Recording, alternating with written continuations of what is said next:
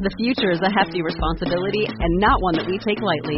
But then, taking things lightly has never been what Hefty is about. That's why we've created the Hefty Renew program that turns hard to recycle plastics into valuable resources like park benches and building materials.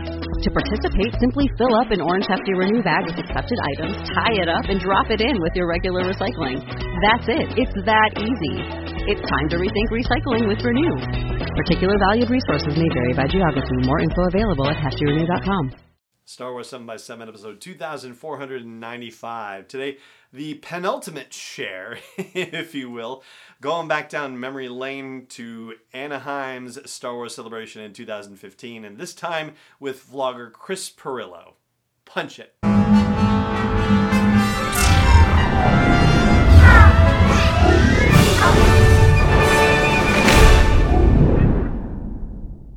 Rebel Rouser, I'm Allen Voivod and this is Star Wars 7 by 7 your daily dose of Star Wars joy. And thank you so much for joining me for it. So, at Celebration Anaheim in 2015, there was an exhibit of costumes and props from The Force Awakens. And this, of course, was a huge big deal. It was quite the attraction. So much so that they were only letting a certain amount of people at a time into the conference rooms where they had the exhibit set up. And outside, they had a queue that, you know, snaked back and forth upon itself a bunch of times.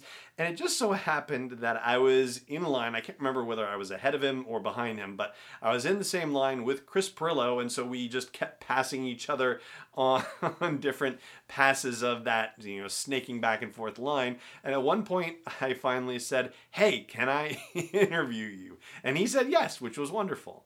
Chris is a very popular video blogger and has been actually for a long time. Like even back in 2015, he was too. And so, you know, I got to ask him the question, why Star Wars? And it went to other topics as well, which, you know, also happen to be ones that are dear to my heart. And boy, brought, you know, flashback memories for me too.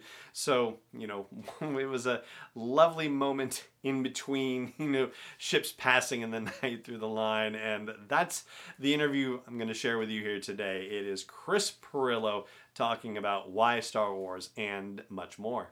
I don't know. I think Star Wars kind of chose me. I discovered a few weeks ago, actually, in talking with my dad, uh, that I was actually seeing Star Wars in its first run. Like it was out for maybe a few days or a few weeks.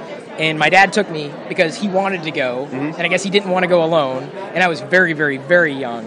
And the only scene I remember from that, because I remember the mm-hmm. experience. I don't remember waiting in line, thank goodness, like what we're doing right now. Yeah. But uh, I remember a certain scene of uh, X Wings and TIE Fighters. That's the only scene I remember from the first time I saw Star Wars. But even then, uh, there wasn't much beyond it being another movie. Right. So my dad wasn't really into toys. I, you know, I had toys, but I didn't know that toys were a thing necessarily, or Star Wars toys. I wasn't compelled to go and get toys. I was too young.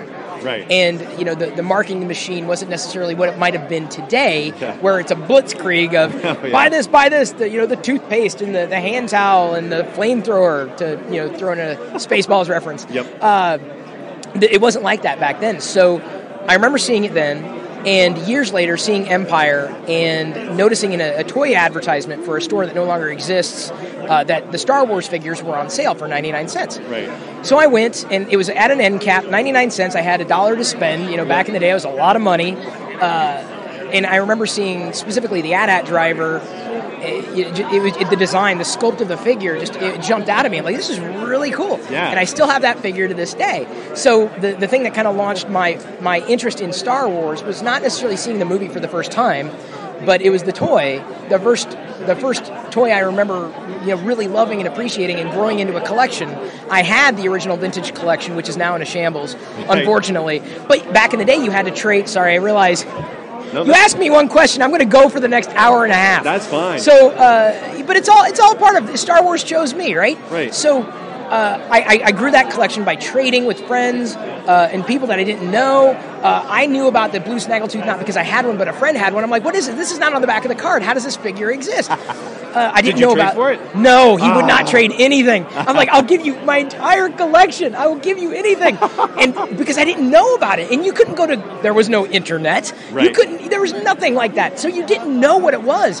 And I mean, there was a certain fascination of not having enough information. It was like just the opposite of what we have today. Right. So I, I ended up uh, getting, you know, over the years, finally completed the collection minus a blue snaggletooth and a yak face. Okay. I didn't know yak face existed. Right. Um, until, of course, years later, I'm like, this is a figure? What?